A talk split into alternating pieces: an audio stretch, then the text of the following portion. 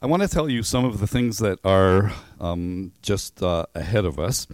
The, the little clip that you saw while the offering began is about the 40 Acts program, which we once again want to encourage you to participate in. In fact, I would dearly love for us to have 100% sign up. Uh, for those of you who have not been part of that yet, it is a commitment during the season of Lent to live more generously than we may be prone to live. And so, day by day, there are three challenges or three opportunities that are emailed to us, um, and we can choose either a relatively easy one, a more difficult one, or a very challenging one. And uh, then we go out about living generously. So, the idea is that rather than just giving something up for Lent, how about if we go farther than that and be generous to a fault at Lent. So if you search um, 40 Acts, you will find the site and you will be given the opportunity to sign up to join. I've already done that. Looking forward to the emails that will come day by day. And they don't tell you in advance uh, what the list of opportunities are is. Um, so it's sort of a fresh thing every day where you think of these are the three possibilities of what will uh, be offered to us this day. The one that I know for sure is coming is Chocolate Tuesday, which is my favorite day of all of Lent, um, when you, in some way or another, will perform an act of kindness related to chocolate. How hard could that possibly be? And I'm going to ask us if we could particularly focus on Main Street this year.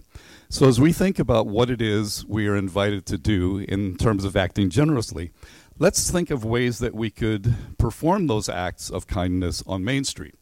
And uh, again, just uh, remind ourselves of how important it is that we are here and uh, involve ourselves in this particular redemptive presence. So we have a few weeks until that starts, but I hope that we will all sign up, get excited about it, and we're going to relate the study of the Beatitudes to the acts of generosity.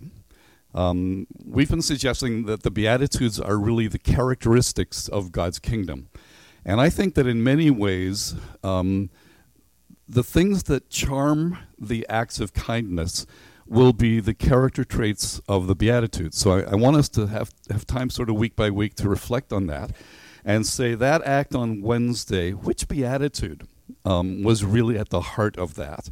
And in what way was that us living into the kingdom? Um, which is what we're excited about. So we believe not only in life after death, but we believe in life after the life after death.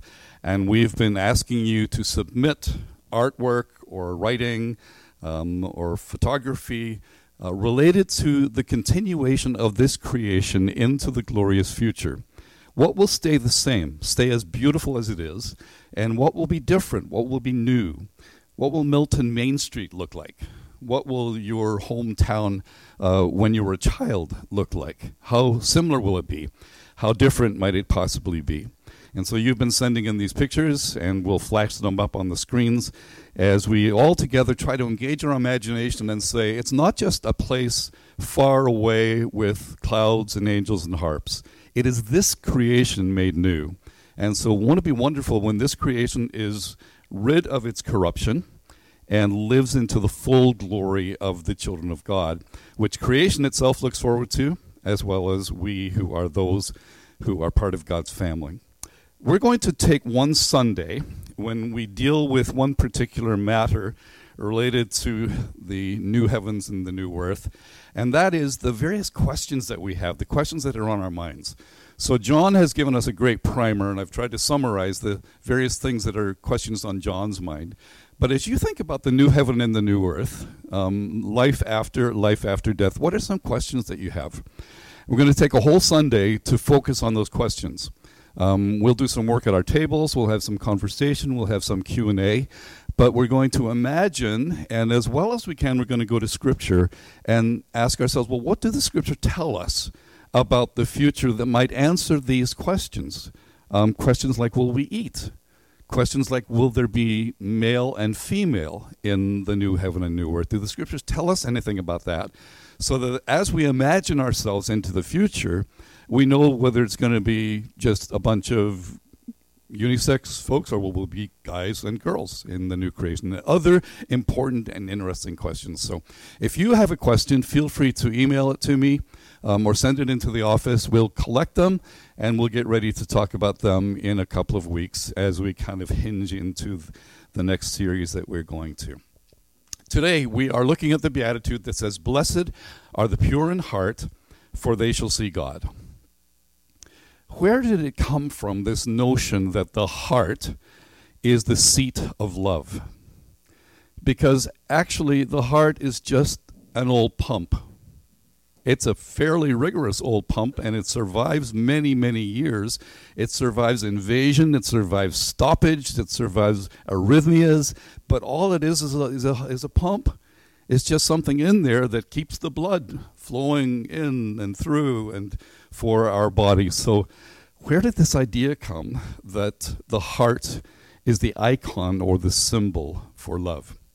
Well, the Bible's guilty as well, because in the scriptures, when we come across the notion of heart, we also get the sense that what the Bible means is that inner person, not the physical heart, but the, the place that is the seat of our emotions, of our intellect, of our will, of our actual and true being. And so when the Bible wants to talk about the core of a person, the inner person, it will very often choose the heart um, as the image of that uh, seat of a person's love, seat of a person's emotions and volition, and all those sorts of things. So this one says, Blessed are the pure in heart, for they will see God. I, have been thinking that, in fact, the Beatitudes are not one by one kind of categories and one by one conditions, but they're, they're sort of a bundle. They work together, they are intertwined with one another. And we're familiar with that kind of a notion. If we think of various areas of our lives, I think we can say, yes, you know, um, if we look at economics, for example, we'll see that there's a fund that we're hoping to um, accrue for our retirement, and that it's a bundle of other ways of saving and making money, right? It's, it's a bundle of things. And I think the Beatitudes are a bundle. It's, it's not good to just isolate one, one uh, beatitude and say, this is the one that I want my life to be like. We really should look at them all and ask, how do they bundle together and how do they actually work together? In what ways um, do they team up to help us become the kinds of people that delight God and the kinds of people that we would be delighted to be? Our daughter in law, Nicole, uh, has an interesting job. And uh, she travels a lot. And uh, I just want to tell you what she does. The other day, Annabeth was there very early in the morning because Nicole was traveling somewhere for her job. And the neighbor came out from across the street and he said, What does Nicole do? And Annabeth is always stymied by the question, What does Nicole do? Annabeth's a nurse, so she gets medical terms and so on, but Nicole works for a company that manufactures and implants various things in human hearts. Um, and they are to help hearts um, not crash on us. Um, it, it's kind of serious stuff. And she travels um, many times to many, many cities across North America, um, working with doctors to help them in intervention when people have heart disease. So, Michaela, who's our granddaughter, when um, Annabeth came in and said that the neighbor had wondered what mummy does, uh, Michaela just said, well, she helps doctors fix people's hearts. Simple as that. And that's what she does. The problem that we have that she helps doctors fix is plaque. Not just the stuff on our teeth, but the blockages of our hearts. So her job is to either anticipate some problem because of a blockage or to fix some problem because there's a blockage in the heart. And so she travels and is in the OR with doctors fixing people's hearts because their hearts are not clean, right? Because their hearts are not pure. And to me, this is a, a way that this sort of human, uh, real life illustration helps us get to really important spiritual truths. And as we said several times, Jesus regularly went to the realities of human life And when he wanted to explain to us things that were important and things that were spiritual and things that were to do with the kingdom, he would very often go to the ordinary aspects of human life and say, It's like this. So when he's trying to describe a blessed person in this respect, he says, Well, a blessed person is. A blessed person is pure in heart, has a clean heart. The, the word literally means clean, it's been cleansed because that person will see God. And then I begin to wonder about the cause and effect relationship there and wonder is that something that is about the future? Is he saying that the person who has a pure heart someday will see God? Or is he talking about an ability, um, a propensity on the part of a person of a certain character to see God? I think it's maybe the latter. That what Jesus is saying is that if you want to be someone who has spiritual sight, spiritual insight, someone who can see God, the requirement is that you have a pure heart. The requirement is that your heart is clean. You will be able to see God if your heart is single, if your heart is pure, if your heart is clean. So as I think about that, I, I'm just brought to the ordinary aspects of heart health to try to figure out what that means, right? So when we think about heart health, um, we ask questions about how can we keep our hearts strong, um, how can we keep our hearts, you know, pumping as well as they possibly could. So we, are concerned with, um, you know, blood pressure and cholesterol, and you go to see the cardiologist. Um, I have to see the cardiologist once a year, although last time he said he didn't want to see me anymore, and that really scared me. Um, and the last time I was there, I had a, a stress test. You've, how many have had a stress test? Oh my goodness. You get on a treadmill. So there's this lovely young lady who is running my stress test the last time I was there. And after a, about seven or eight minutes, whatever it was, um, I'm it's it's going faster and faster, and I'm I'm hardly breathing. So she says, "I have all I need. Do you want to keep going?" so I said, "Why why would anyone want to keep going? Well, she said it's like a free free trip to the gym, isn't it? And I said, no, I'm, I'm good. I'm good. Thank you. Let, let me off. So, um, when we think about uh, our heart health, uh, we think about nutrition, how nutrition uh, affects our hearts.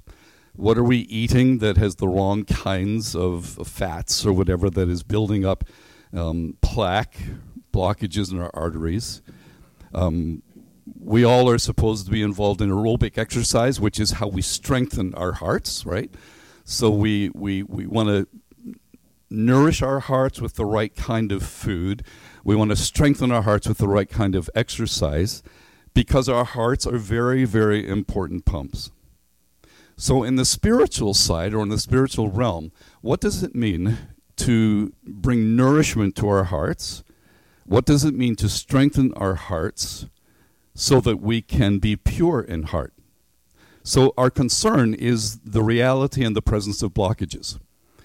There are things that can be brought into our spiritual hearts that are blockages. They Im- impede the proper functioning of a spiritual life, of a dynamic Christian life. And we need to know how do we how do we have the right intake in terms of nutrition and then how do we have the right practices in terms of strength so that we are exercising our spiritual hearts? So that at the end of the day, we can say, I think I'm working on a pure heart. And therefore, I'm hoping that I will be a person who can see God. That all of the other distractions, the mixed things that should not be in my heart, have been, have been expunged from my heart. They, there's now a flow, there's a life that flows through my heart because of the way I bring nutrition and the way that I bring strength and exercise to my heart. Several years ago, um, one of the elders of a church we were at in Toronto, who was a cardiologist, was talking to a group of us as we were sitting eating a meal together. And I said, Michael, um, could you please tell me what the single most important thing I could do to prevent heart disease and to have a healthy heart would be? He's the chief of staff at Eastern Toronto East General Hospital, well-known cardiologist, and I'm thinking I, I could get something really useful here. everybody at the table kind of quieted down, and Michael said, It's too late.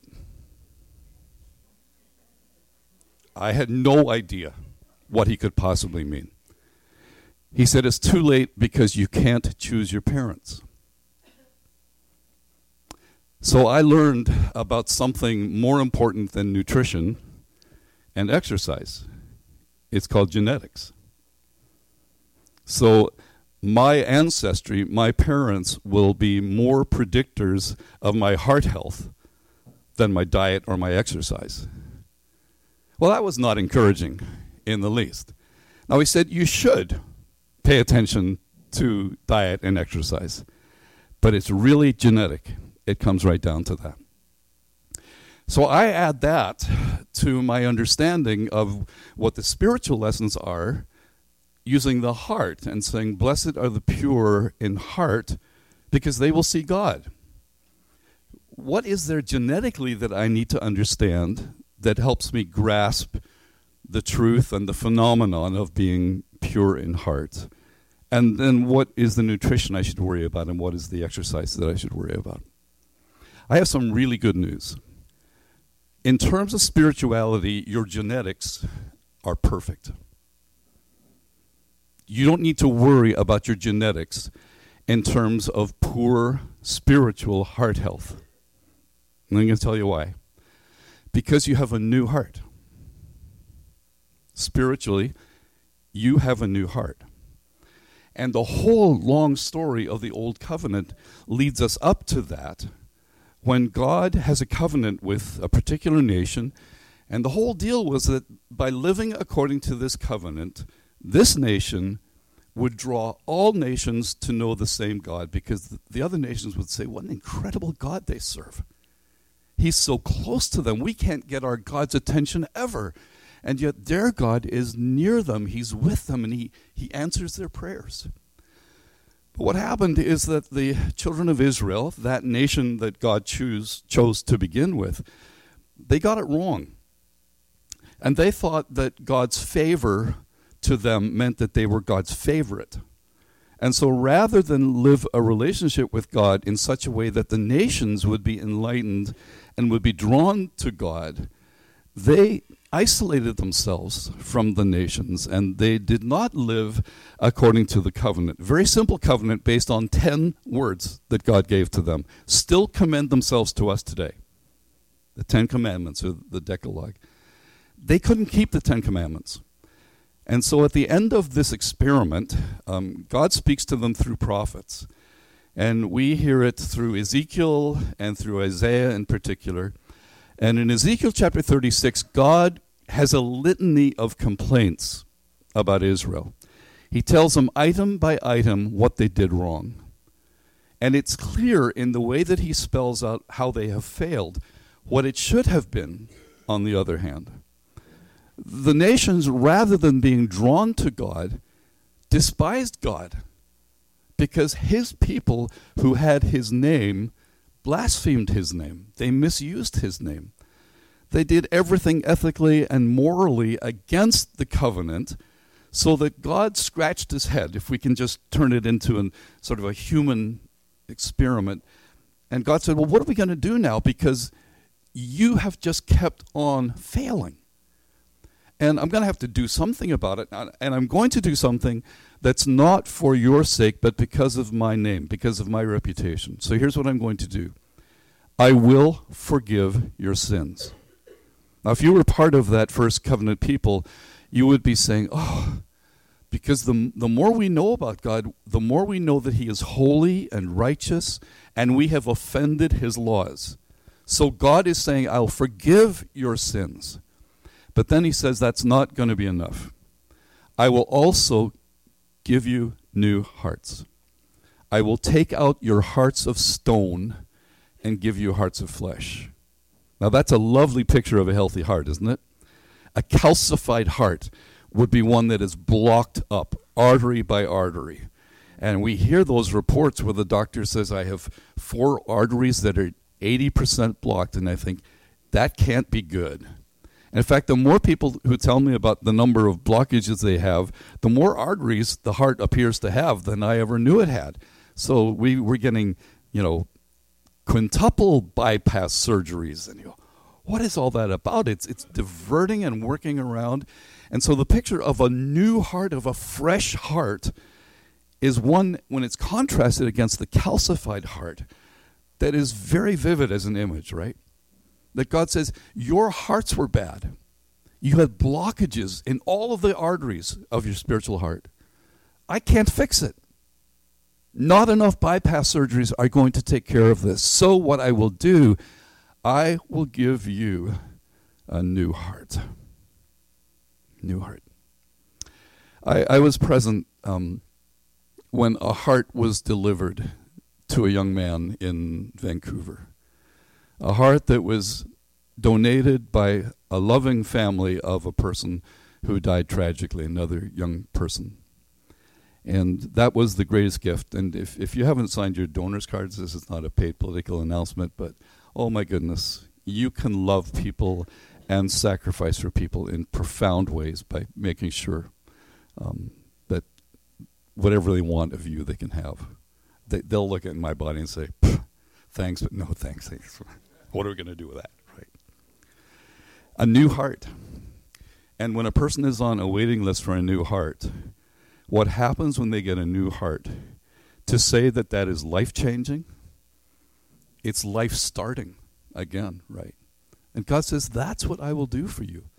You can have a new heart. Genetically, you had bad hearts. It was too late. But genetically, you now will actually be the recipients of new hearts, and that will be the start of your ability to live lives characterized as pure in heart. That is an incredible gift of God's grace. And it promises you, it promises me that we are fully able to have pure hearts.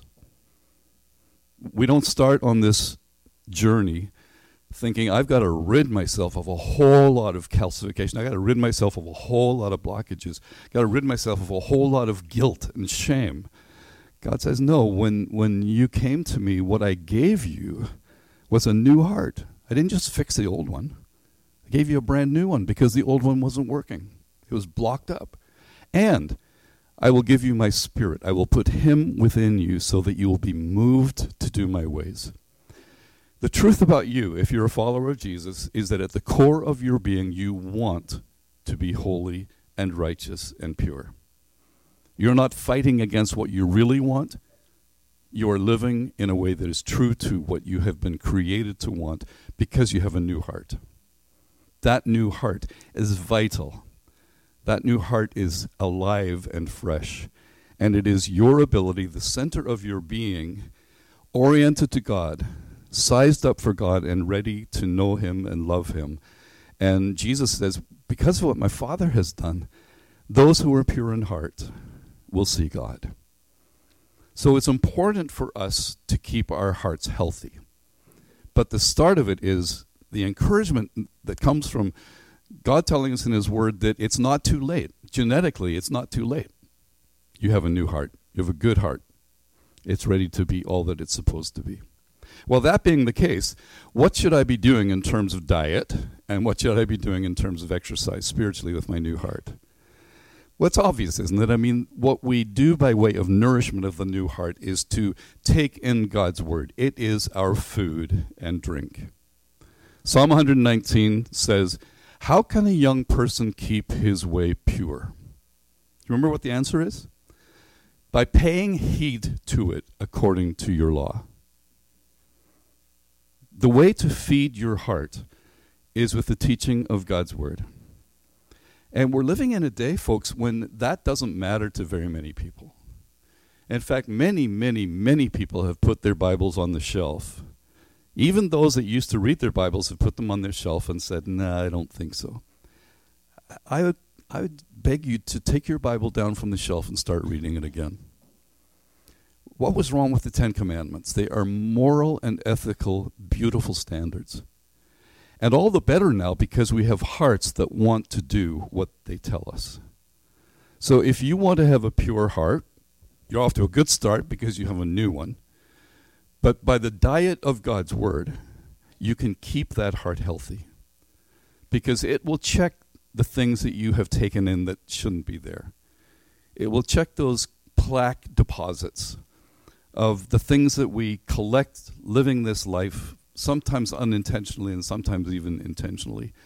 And the scriptures will nourish us so that our hearts can stay healthy. What is the exercise of the spiritual heart? Well, I'm glad you asked that. It'll be the 40 acts, right? If we're right that acts of kindness are a great demonstration of the character of our God, and we say, let's all get at that. For 40 days, let's every one of us do one thing a day that reflects the generosity of the mercy and grace of God. That'll be good exercise for us, right? That'll be worth the 30 minutes on the bicycle or the 45 minutes in the pool physically. Spiritually, it will be living out and exercising our hearts. You know what happens when you exercise your heart? Your heart gets more able to do more than it could before, right? We, you, you found that, or they say that's true. They, they say there's a wall that you break through by exercising. Has anybody ever found it? I haven't found it.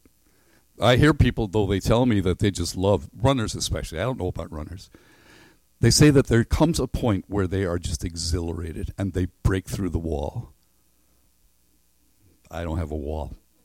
I've never felt exhilarated. And you say, well, look at you, no wonder. Okay. Blessed are the pure in heart, they will see God. What does it mean to be pure of heart? It means that we should live out of the truth that we have brand new hearts that are fresh and good and have great longevity. longevity. They will last a long time.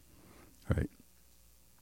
And it means that we should make sure that we keep them in top shape, top working order, so that we can be people who, in that process, have a clear vision of God we get to know Him more and more as we take in His Word, and that strengthens us. And as we practice living the Christian graces, and that gives us even more ability as we press forward. Blessed are the pure in heart, they'll see God. Why don't pray about it? Father, thank you for the, the great image that the heart is for the, the core of the human being for the the lessons that we can just draw from what a human heart is like and what happens to it and what happens with it, so that we can um, imagine that over into the spiritual lives that we live. So, Father, we pray that you will quicken our hearts, that you will make our hearts uh, lean and able to live into the, the truth of this beatitude, paired up with many of the others as we commit ourselves to being people of your beatitudes, people who are blessed indeed. In Jesus' name, amen.